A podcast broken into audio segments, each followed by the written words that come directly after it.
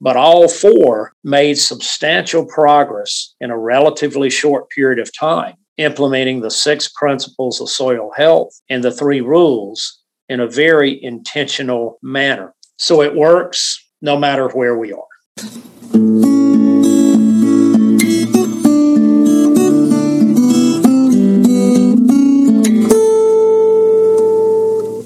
Welcome to the 278th installment of Ear to the Ground, the Land Stewardship Project's podcast on family farming, regenerative agriculture, regional food systems, and local democracy. I'm Brian DeVore, editor of the Land Stewardship Letter. It's been said that the number one reason a regenerative practice like cover cropping or adaptive rotational grazing doesn't succeed is because a farmer fails to give it a try in the first place. Stepping off the monocropping treadmill or putting livestock out onto well managed pastures can be intimidating, especially when all your neighbors are pursuing a much more conventional path. That's why working examples of regenerative farming methods being successfully implemented are so important. They serve as a guideline and inspiration when farmers and ranchers are looking to make significant changes on their own operations. Allen Williams has collected several such regenerative ag case studies over the years. What he's found is that the old argument that those practices won't work in my area are simply false. When certain basic rules are followed, regenerative management can work just about anywhere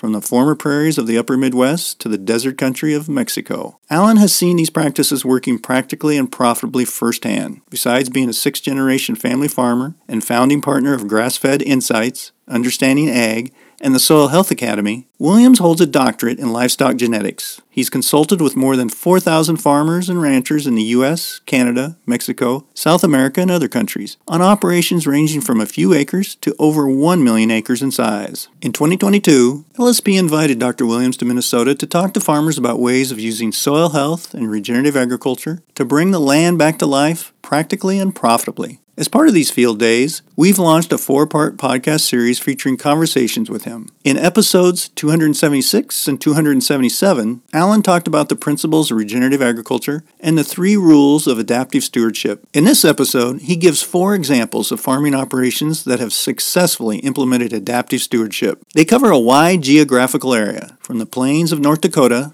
and the humid bottomlands of Mississippi to California's highly productive Central Valley and the parched scrublands of Mexico's Chihuahuan Desert. Williams emphasizes that although each operation has put its own twist on regenerative management to fit local weather, soil, and market conditions, in every case, the basic principles of adaptive stewardship still apply. What I'm going to do is I'm going to take us to different areas of North America today so that it, we can understand how the six principles and the three rules apply equally well, no matter where you are, no matter your growing conditions, your your your climate type, whatever the case may be. And, and, and that's very important to realize and understand. I'm going to start in North Dakota, the northern Great Plains. You know, it can be a very unforgiving place, both in the winter and the summer. Uh, in the winter, you can get, you know, just bitter cold. Uh, and then in the in the dead of summer, you can get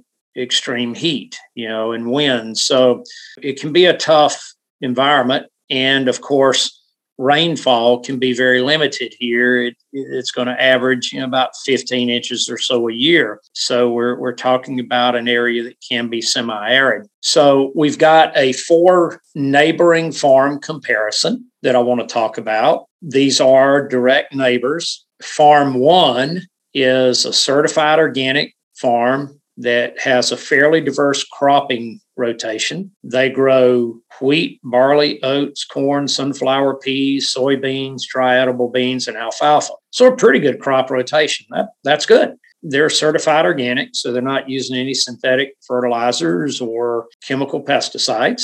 However, they are not incorporating livestock into their operation and they're making only minimal use of cover crops. They sometimes plant them and sometimes don't in between cash crops. And when they do plant a cover crop, it's usually just a monoculture. Farm number two is a five year, or at the time we collected this data, was a five year no till farm. They have low diversity in their crop rotation, basically flax and spring wheat is their diversity. They do use a lot of synthetic fertilizer, especially things like anhydrous ammonia. They also are not incorporating livestock and very minimal use of any cover crops. Farm three is a long term no till. They've been, uh, you know, 10 plus years no till sort of medium diversity in their crop rotation. They do use a lot of synthetics and a lot of chemicals. And again, they're making minimal use of cover crops when they do use them, and no livestock are integrated in, into the cropping. Farm four is another long term no till. They've actually been no till since the 1990s. They have high diversity in the cash crops that they're growing, but in between all the cash crops. They always plant a complex or highly diverse cover crop. They also fully integrate livestock into those cover crops to graze and make use of use of those cover crops, even to the point of multiple livestock species in those cover crops. They have not applied any fertility outside of what the li- living livestock have applied since 2007. So let's take a look at, at some test results for those four farms. So if we look at this Haney test results, nitrogen, phosphorus, and potassium for farms one, two, and three, the difference in their values is negligible. They're all running in their end values in terms of pounds per acre. They're running from seven pounds to 37 pounds. In P, they're running 156 to 217 pounds. And in K, they're running 95 to 199.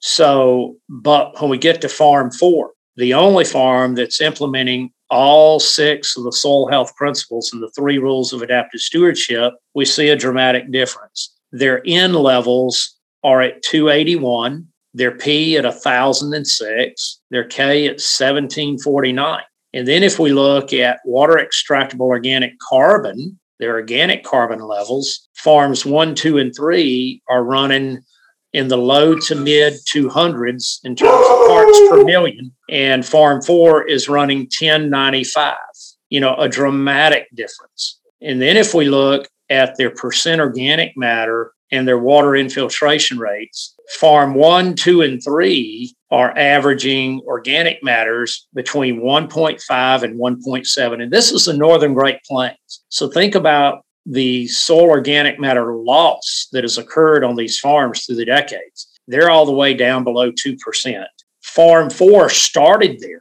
They were about 1.5% as well. But they now soil organic matters that are 7 to 11% in their soils. And if we look at water infiltration rates, farm one, two, and three are all running about a half inch an hour water infiltration rates, pretty pretty similar to each other. But farm four is able to infiltrate 20 plus inches an hour. So dramatic difference. So so that's an example of the northern Great Plains and what can happen if you implement the six principles and the three rules intentionally. Now, what we're going to do is we're going to go all the way down to the hot and humid south. So, we're going to go down to Mississippi and we're going to take a look at what can happen on a farm here that is subjected to heat and humidity pretty much year round. So, a very, very different place than the northern Great Plains. So, we've got a farm in northern Mississippi that the starting point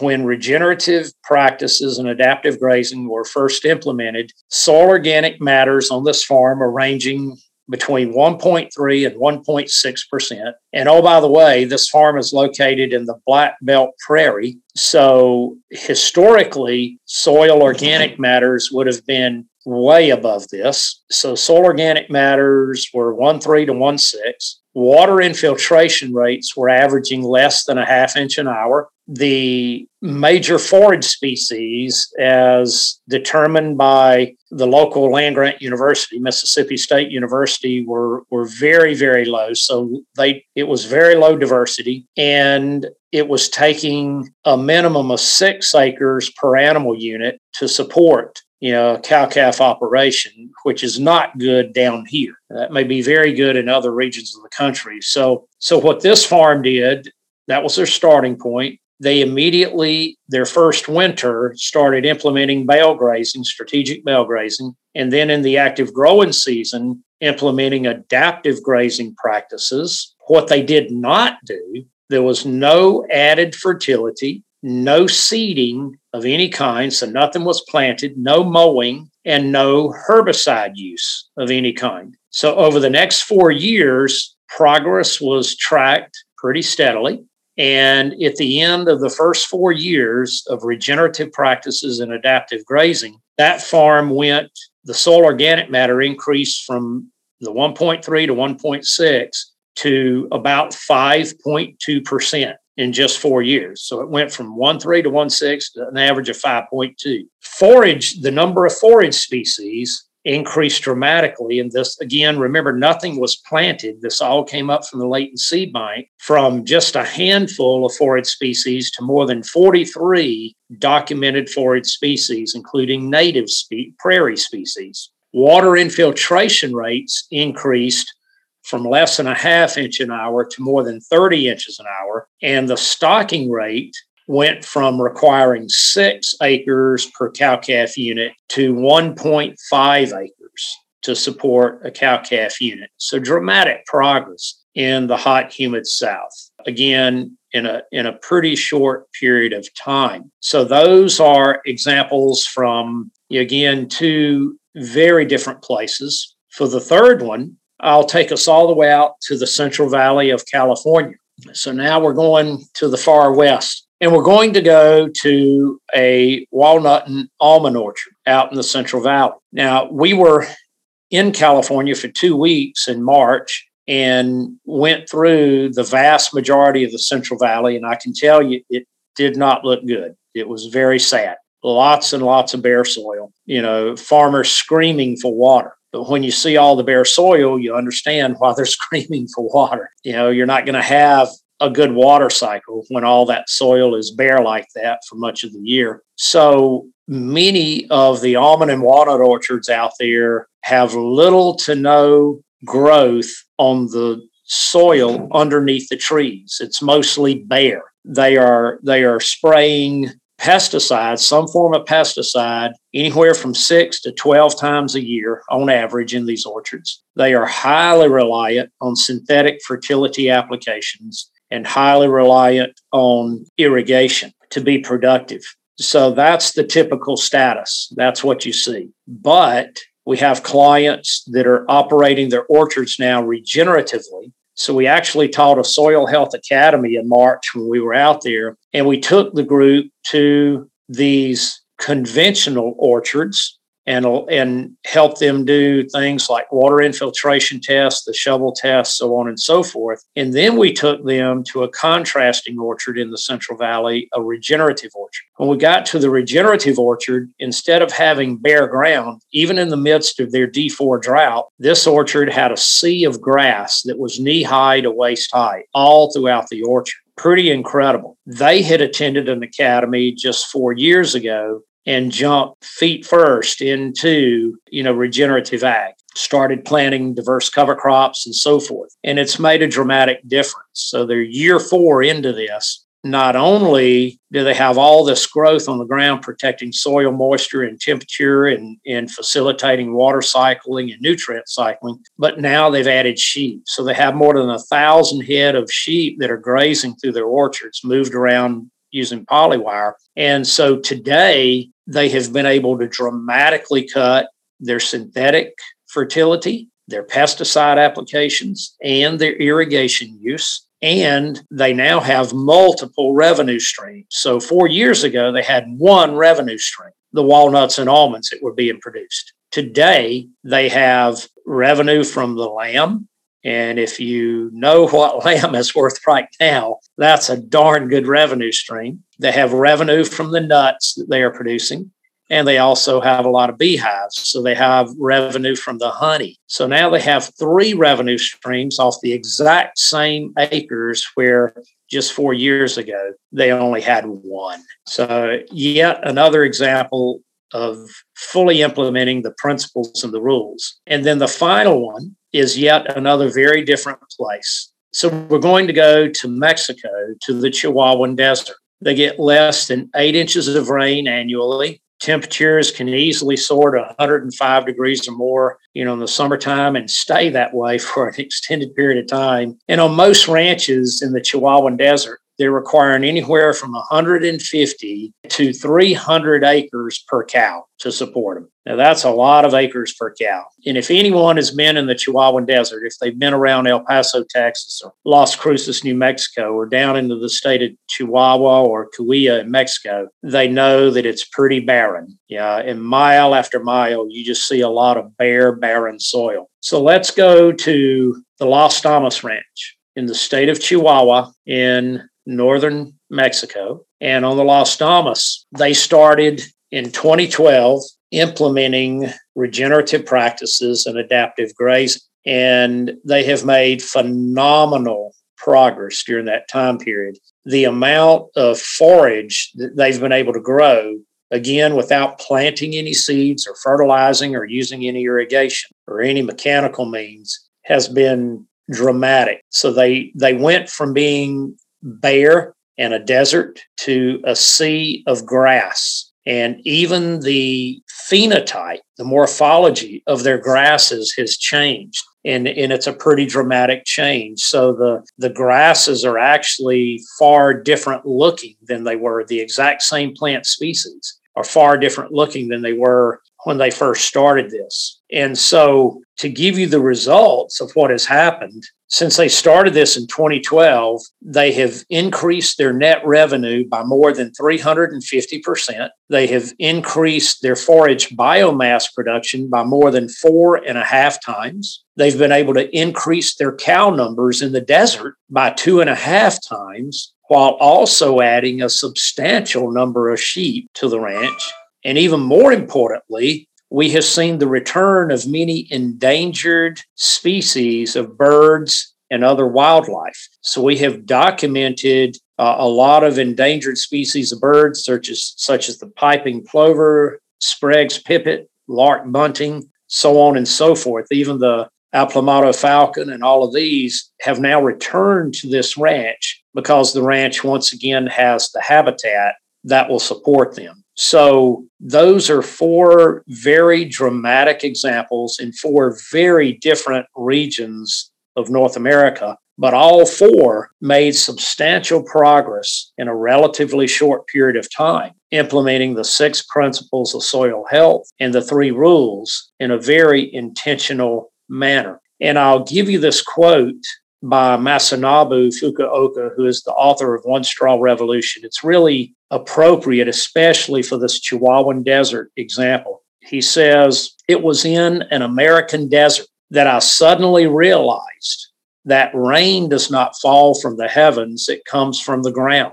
Desert formation is not due to the absence of rain, but the rain ceases to fall because the vegetation has disappeared. And that is exactly what has happened in the Chihuahuan Desert. If you look at the historical ecological context of this landscape, they once were a sea of grass. And we have direct evidence of that, historical evidence of that. They were a sea of grass that, due to overgrazing and overuse, disintegrated into an abject desert. But once again, we're, we're able to recreate that sea of grass. And I even have a picture taken in the 1860s on one of these regenerative ranches in, in Chihuahua, Mexico. And that picture is of a group of Apache warriors. We know exactly where the picture was taken. It was on one of these regenerative ranches, and we know the exact spot it was taken. So, in the 1860s, where this picture was taken, those Apache warriors are standing in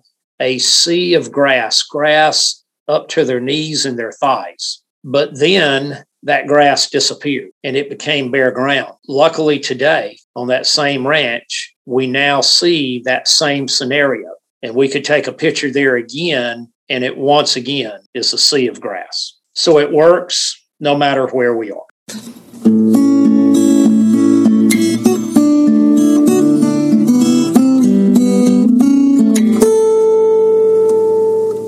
In the last episode of this series, Dr. Williams will describe some of the research that links increased nutrient density in foods with regenerative farming practices. As we're recording this series, Allen is scheduled to be in southeastern Minnesota for a pair of Land Stewardship Project Field Days August 17th and 18th, 2022. For details on those events and resources related to Allen's work, see the links on the podcast page for episode number 278 at landstewardshipproject.org. If you have comments or suggestions about this podcast, contact Brian DeVore at bdevore at landstewardshipproject.org or you can call 612-816-9342. By the way, it helps us greatly if you can give Ear to the Ground a rating on iTunes, Stitcher, or whatever podcast platform you utilize. Thanks to Laura Borgendale, a Western Minnesota musician, for Ear to the Ground's theme music. And a special thank you to all of Land Stewardship Project's members who make initiatives such as this podcast possible. If you're not a member, visit landstewardshipproject.org to learn how you can support LSP. Thanks for listening.